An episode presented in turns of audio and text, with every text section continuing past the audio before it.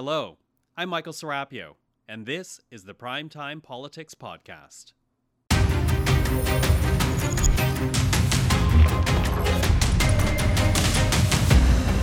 Tonight on Primetime Politics, a deadly bus crash, a moment of silence in the House of Commons. I now invite honourable members to rise. We'll hear reaction from political leaders after two children lose their lives at a daycare in Laval, Quebec. Also, you know, I think to, to say the least, I think we were a little disappointed at that. Assessing the offer, the provinces are reviewing Ottawa's healthcare proposal. Has the opportunity to revamp healthcare delivery been lost? Will the deal force more privatization in the system? We'll speak to members of parliament. And we're going to buy American. We're going to buy America. A U.S. State of the Union address heavy on pledges to support American industry, heavy on environmental investment to modernize the U.S. economy. What economic challenges does Biden's speech create for Canada? This is Primetime Politics.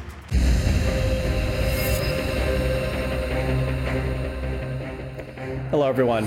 I'm Michael Serapio. It is rare that we begin our program outside the world of politics, but tonight, politicians of all stripes and Canadians right across the country have their eyes on Laval, Quebec, where earlier today a 51 year old man drove a bus into a daycare, sending six children to hospital and leaving two other children dead.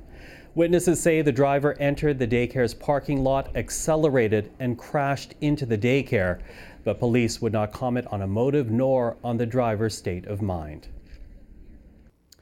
The driver is now charged with two counts of first degree murder. And as for the political reaction, here's what we heard today in Ottawa. Rien ne peut effacer la douleur et la peine que ces familles et que cette communauté sont en train de vivre maintenant. Mais nous allons effectivement être là pour eux dans les jours, les mois et les années à venir pendant euh, qu'ils font un deuil inimaginable. Euh, je veux aussi remercier évidemment les premiers répondants euh, et tous ceux qui ont intervenu pour aider, pour sécuriser la situation. Nous allons continuer de les garder proches dans nos pensées, dans nos prières. Comme père de famille, je peux imaginer la souffrance des familles affectées et nous offrons tous notre support et nos prières pour ces familles-là. Aujourd'hui, la nation québécoise est en deuil et nos cœurs sont aux côtés de ceux de la communauté lavalloise. I just want to take a moment to acknowledge the really horrific tragedy in Laval. Uh, I don't have the words to express how horrible it is. I just want to acknowledge the, the first responders and, and send my thoughts to the families of the victims. With that, we're now joined by three members of Parliament. Adam Van Koeverden is the Parliamentary Secretary to the Minister of Health, also the Liberal MP for the Ontario riding of Milton. Dr. Stephen Ellis is the Conservative health critic and the MP for the riding of Cumberland Colchester in Nova Scotia. And Don Davies is the NDP member for the riding of Vancouver Kingsway and sits on the Common Standing Committee on Health. Uh, welcome to the three of you. Uh, you know, we invited you here to, to initially talk about healthcare, and we will get there, but I, I, did want to first and foremost give you guys the opportunity to talk about what happened in Laval today. Uh, Mr. Van Koeverden, uh, your thoughts on the matter?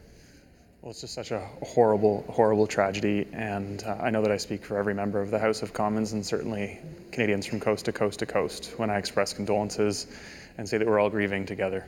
This isn't just a tragedy for the families in Laval, it's one that uh, every Canadian will feel and uh, you know, when parents drop their kids off at daycare, they're, uh, they have an expectation that they're going to see their kids at the end of the day. And my heart goes out to the families that are impacted. It's such a tragedy. Dr. Ellis.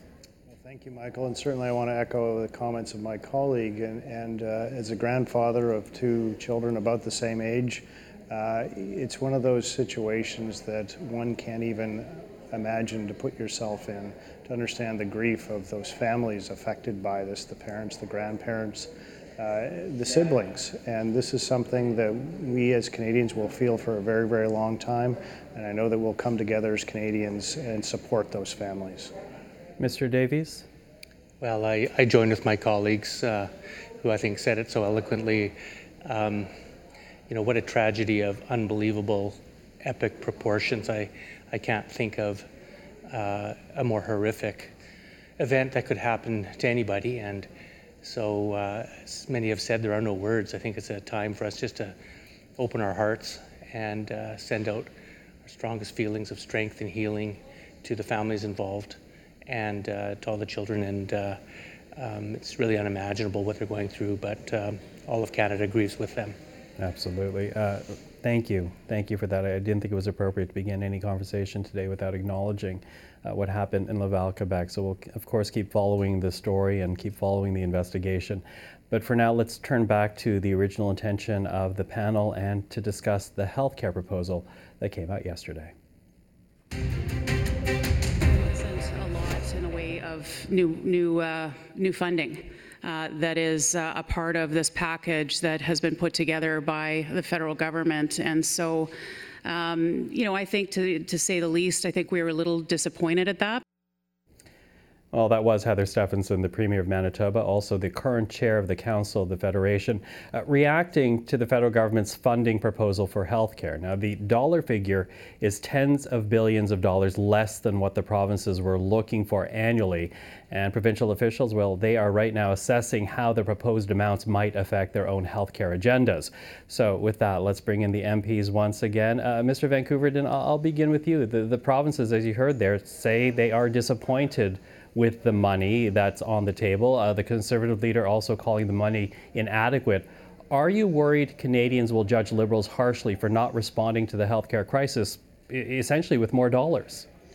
Well, first of all, thank you, Michael. I would say that this is the largest ever increase to this transfer and a $198 billion investment in our healthcare over the next 10 years. Not only is it a staggering number, it's also targeted investments, investments in really specific areas that my colleagues and I from the Health Committee have identified as key areas of need. Uh, I was actually grateful to hear today that the leader of the Conservative Party, Pierre Poilievre, said that he would respect this agreement and the notion that he would also respect uh, that this agreement is in accordance with the Canada Health Act, meaning that all of this uh, money will be contributing to a system which is universal and public. They, uh, must respect the Canada Health Act, and that means that our healthcare delivery will continue to be one where, which is accessed by somebody's health card and not their credit card. Um, so I'm grateful to hear that he'll be respecting that uh, and, and, not, and not challenging us on the amount. Um, I would just love to see uh, the Conservative Party come to the table on affordability measures uh, like our dental care plan and early learning and childcare, which is at this time saving families across the country hundreds of dollars a month. Mm-hmm. Uh, Dr. Ellis, you know, let, us pick up on the point uh, of what your leader had to say today in regards to the healthcare proposal, though, because Pierre Poilievre, as we heard from Mr. Van Koeverden, did say that he would uphold the funding agreement if your party forms the next government. But if he thinks the funds are inadequate, and again, he said that, does that mean that he will pledge more money down the road? I think the thing, Michael, that's very clear after listening to uh, Mr. Poilievre today that what we understand after eight years of this Liberal government is that the cupboard is bare. They've spent the money. They've spent them on a lot of uh, unusual things. And uh, for instance, a $15 billion uh, government handout to a company that doesn't exist. Uh, those types of expenditures and waste is what has allowed us to get uh, to a point as a country where we are, where we have a government that has uh, added more to the national debt than every government before it. That is why Mr. Poilievre uh, has made it very clear that we'll need to understand the, the financial situation of this country when we come to the actual solution, which is to elect a conservative government. I want to make it clear also, Michael, that uh, my colleague talked very clearly about mental health, but we know that they committed 4.5 billions to a Canada mental health transfer, which has never happened. There's a mental health crisis in this country. One in three Canadians are suffering with their mental health. They pledged the money, they refused to transfer it. Uh, these types of things from this government continues to make us suspicious of what their motives really are. Mr. Davies, what's your reaction to what the federal government is proposing right now? Well, Jagmeet Singh and, and our party have been pushing the Prime Minister for months and months now to uh, sit down with the premiers to address what I think we all regard as an absolute crisis in our healthcare system across the country. Uh, so we're pleased that they sat down. We also uh, compelled the Liberals to include a provision in the confidence and supply agreement that obligated the government to provide uh, ongoing stable funding to address the emergency crisis. So we're happy to see some money there. But let's be clear as we start to really unravel the details of what was uh, of what uh, was announced yesterday, um, there's a fair bit of, I think, uh, best word is spin, worst is deception going on. There is not 198 billion dollars of additional funding. Um, what the Liberals are counting is 150 billion dollars of what would have been the normal natural increase in the Canada Health Transfer over the next 10 years that preceded this agreement. The new money is only $46 billion over 10 years.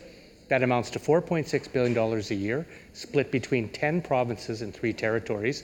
Um, that is not sufficient for the generational transformative change that we need. And second, I just want to comment, there is was not only not a single string attached to ensure that this money goes into the public system, but actually it wasn't even raised by the Prime Minister.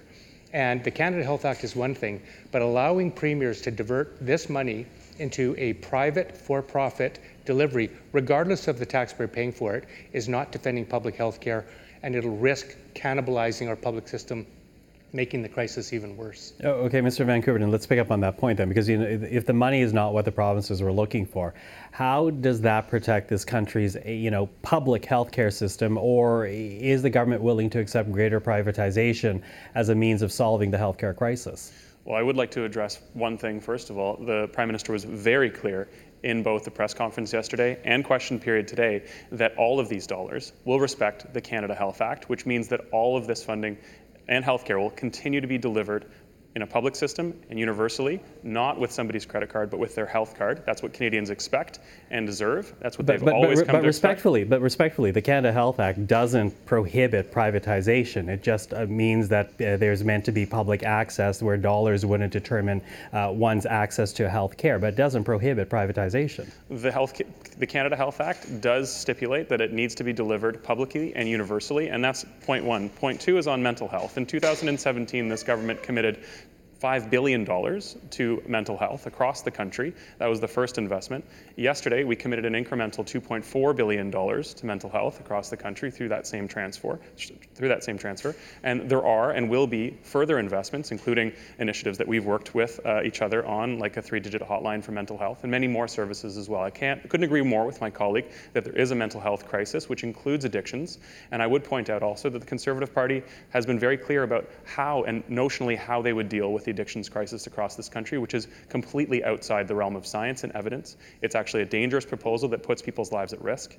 So I think this plan continues to be one that's, uh, that's directly in line with five priorities that we've laid out. We've also got a $2 billion investment in pediatric care uh, because that was very, very clearly articulated from Children's Healthcare Canada and many other organizations that caring for children is not like caring for chi- tiny little adults. It's very, very different. There's also a $2 billion provision for Indigenous health, which is delivered by the federal government as well. So to suggest that there are no strings attached or there aren't clear priorities is a false notion. Dr. Ellis, how do you respond to that? Uh, because uh, as you heard, uh, over the last couple of days, there's been a great concern about privatization. Is that something the Conservative Party would be concerned about? Well, I think, Michael, I would take great umbrage with what my colleague, said in terms of these funding announcements for mental health. If you're not actually transferring the money, you can talk about it all day long, and it really doesn't make any difference in the lives of Canadians who are out there suffering. 5 million Canadians without access to a family doctor, 1.2 million Canadians waiting for procedures. Uh, we know that these are issues that we get emails about every day, and I'm sure that my colleagues do as well. And I find that difficult to believe that they want to continue to ignore that. We talk about, uh, my colleague talked about pediatric strategies. You know, we have a government that can't even get simple things like acetaminophen and ibuprofen on the shelves. We know that from the website drugshortages.ca that every pediatric uh, antibiotic that I would have used as a family physician is now in stage three shortage. These are things that are unconscionable for a country that, that we all know and love, that we have this incredible healthcare system that is, that is, in the words of the former uh, president of the Canadian Medical Association, we have a system that is collapsing, on the brink of collapse around us. And to think that these, uh, these measures that, that, this government is announcing are going to help that and actually get in the hands of Canadians and make a difference in their lives and in their health, that is absolute falsehood. Uh, Mr. Davies, do you share the same assessment? Um, well, pretty much. But uh, look, I mean, there's different positions and, and takes on things, but then there's facts. And, and the fact is, is that the Canada Health Act um, does not prohibit private delivery through a for profit clinic. And that's what Doug Ford and the other premiers are doing. And so it's misleading and deceptive for the Liberals to try to portray that they're standing up for the public system when they have attached no string to make sure that the additional federal funds go to the public healthcare system. And what the warning is, is that the problem in the healthcare system, one of the major ones right now, is a shortage of healthcare workers who are getting burnt out in the public system. If we open up more private for profit clinics, it's well known that they're going to be a drain on personnel from the public system, making wait times longer and jeopardizing the problem in the public system, exacerbating the crisis. And so Canadians need to understand that this is not a defense of public health care. It may be a defense of the Canada Health Act, but not of public health care. And we're going to keep fighting to build up our hospital system and our clinic system because we know it's the cheapest, most effective, most equitable way to deliver care in this country. Well, as I said, the provinces are right now reviewing the proposal. Canadians still learning more about it. So, without a doubt, we'll continue our conversation down the road. But for now, uh, Mr. Van Koeverden, Dr. Ellis, Mr. Davies, thank you for the time. Thank you, Michael. Thanks, Michael. Well, it's not just the provinces going over Ottawa's proposed funding plan for healthcare. Several health groups right across the country are also looking very closely at the proposal, and that includes HealthCareCAN, the national voice for healthcare associations and hospitals across the country.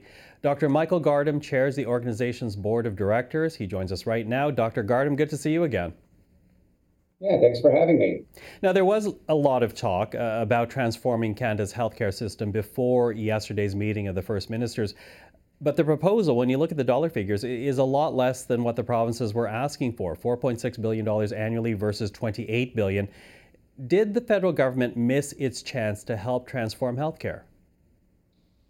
It's an interesting question. I mean, you know, we're the first ones to say that throwing, you know, an infinite amount of money into Canadian healthcare the way it is is probably money not well spent. We do think that certainly the situation we're in post pandemic, now that we're three years into this, um, we definitely need some help with funding, but we truly need to get into transforming our healthcare system. And that's a little bit less about money and more about the provinces taking on the really hard questions about, you know, what should our healthcare system look like going into the future? We've had pretty much the same system now going on, you know, since Medicare was created. And our system is not performing well compared to other countries. It's interesting you say that because that is essentially the, the arguments that we're hearing from government members right now. And when you look at this deal, immediately uh, you're looking at a $2 billion top up that comes with no strings attached. Then there are these annual increases and side deals if the provinces say yes. So let's break that up if you don't mind. Beginning with the $2 billion, where do you see that money helping out the most? Yeah, well, I mean, I think every province will be different, and that's one of the things that probably the provinces like about this. We're not all the same, you know. So, you know, here in my province, we have a number of serious challenges with uh, with health staffing. So any anything that we could put that money towards being able to recruit more people here would be a real bonus for us. Uh, we're having a huge push into uh, reforming primary care, seniors care, home care.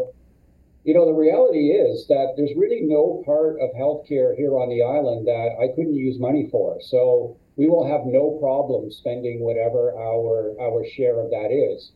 I think the you know, to me, the more interesting part is the money coming later, which has some strings attached.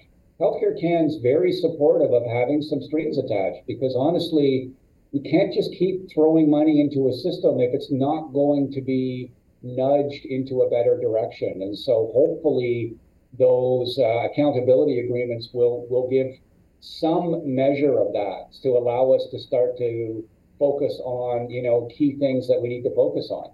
Okay, give some measure, but really, what can Ottawa do if it's not anteing up more money to the table? Well, that's it. And, and that's why it always comes down to, you know, the premiers can argue all they want that the feds aren't, aren't giving them enough money. But the reality is, you know, the provinces are very clear that healthcare is in is in their authority. The healthcare is owned by the provinces to me and to HealthCareCAN, what that means is they also own the transformation of healthcare. So you're right, the feds can't do a whole lot here. Um, and we've seen that for decades. They can give more money, they can sort of attach some stipulations to it. But ultimately, to get the healthcare system that Canadians want, all 13 of our Canadian healthcare systems are going to have to figure out what that looks like going forward. And the feds can't be all that much help with that, except to say, follow the Canada Health Act. It has to be, you know, we have to be able to care for each other in different provinces and territories, et cetera. But it's, um, we've spent a long time pointing fingers at different levels of government. But the reality is, I think the, uh, you know, I, I think, you know, healthcare can feel strongly that the provinces need to step up at this point and figure out what the future looks like. Do you think that includes more privatization? Because for many, that that is a red line to cross. Although a recent poll just published earlier this week says now a majority of Canadians are willing to look at more private healthcare because yeah. they're just sick of not having care. You know, personally, I think we feel that everything should be on the table. And that doesn't mean that, uh, you know, we're for or against privatization, but I think to just say no to something isn't helpful. We should look at is this going to help serve Canadians? Is it going to save costs while providing better care? Then maybe we should look at it. I think the other thing that often Canadians don't realize is we have roughly the same proportion of private care already in our system compared to the United States. So all those fee for service all those fee for service doctors are private operators. The pharmacists are private operators. Uh, when you go to get your eyes checked, those are those are private operators. Um, and so we have roughly the same proportion. And so really, we're just talking about um, really thinking about where could other private operators potentially give us better service. Because ultimately, in my mind, it shouldn't be about whether it's private or public. It should be about are we serving Canadians and can we provide better service for Canadians, not for the elite, right? We're not talking about that kind of system, but is there a way that we can potentially provide better service for all Canadians? Dr. Michael Gardam, things to think about. Really appreciate your thoughts tonight. Thanks for having me. Thank you. Buy America has been the law since 1933, but for too long, past administrations, Democrat and Republican, have fought to get around it. Not anymore. Tonight, I'm announcing new standards require all construction materials used in federal infrastructure projects to be made in America. Made in America. I mean it. Lumber, glass, drywall, fiber optic cable, and on my watch, American roads, bridges, and American highways are going to be made with American products as well. Well, that was the U.S. president last night, Joe Biden delivering his third State of the Union speech, heavy on Buy American and touting green incentives and investments to transition the U.S. economy to a carbon free future. So, what impact will those policies actually have on Canada? To discuss the issue, we're now joined by Pedro Antunes, Chief Economist for the Conference Board of Canada, and Brett House, former Vice President and Deputy Chief Economist at Scotiabank, currently Fellow with the Public Policy Forum, the Munk School, and Massey College. Hello to both of you. Hi, good, good to, to be here. Pedro, I'll get you to start us off there because, you know, I said impact, but perhaps I should have said challenges because already the Canadian manufacturers and exporters say this is bad news for Canada. What are we looking at with this kind of policy direction from the United States? Well, I, I mean, first of all, it, it, flies in the face of uh, kind of our free trade agreements, and uh, certainly it could have been a little more inclusive of North America in our recently signed agreement within uh, within those boundaries.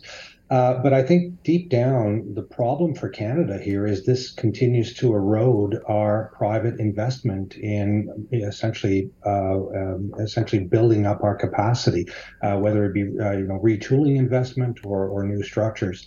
Uh, when we look at the you know the recent history, let's say uh, from uh, the Trump administration right through to today, uh, we've seen essentially an erosion in, in private investment in Canada, uh, especially in comparison to the U.S. or many other jurisdictions. And and private investment again, this is the capital that helps build our productive capacity, that builds our incomes, that builds our uh, you know essentially our per capita wealth. uh, over time. And, uh, you know, we're at 10% of GDP in terms of our investment. Uh, the US is uh, around 15%. So this just adds to that uncertainty. It takes away, uh, you know, it, it, adds to the uncertainty of businesses around their access to the US consumer. And of course, here specifically on infrastructure.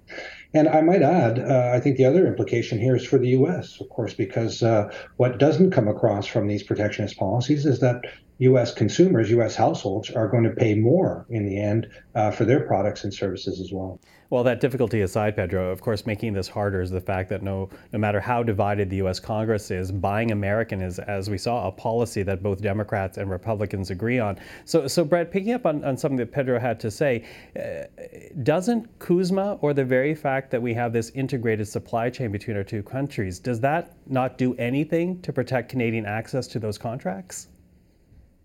Well, you're right to point to Canada's renegotiated NAFTA with the United States as a potential source of security and comfort uh, in light of the State of the Union address. This Buy America provision for federal contracts was a major sticking point in the renegotiation of NAFTA.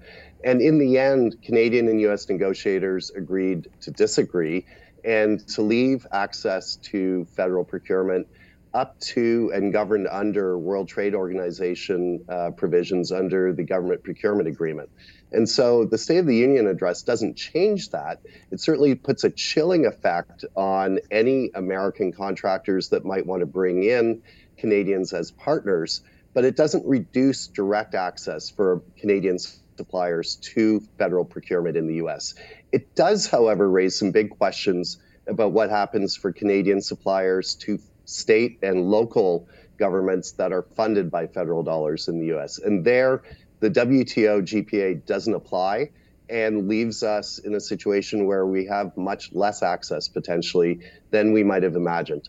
So I'm wondering how Canada should be responding to all of this then, Pedro, because you talked about investment, and on the one hand, it is buying American, but it's also th- those environmental incentives and investments that the U.S. is making to essentially attract investment to their country rather than to ours. So how should Canada be reacting to that?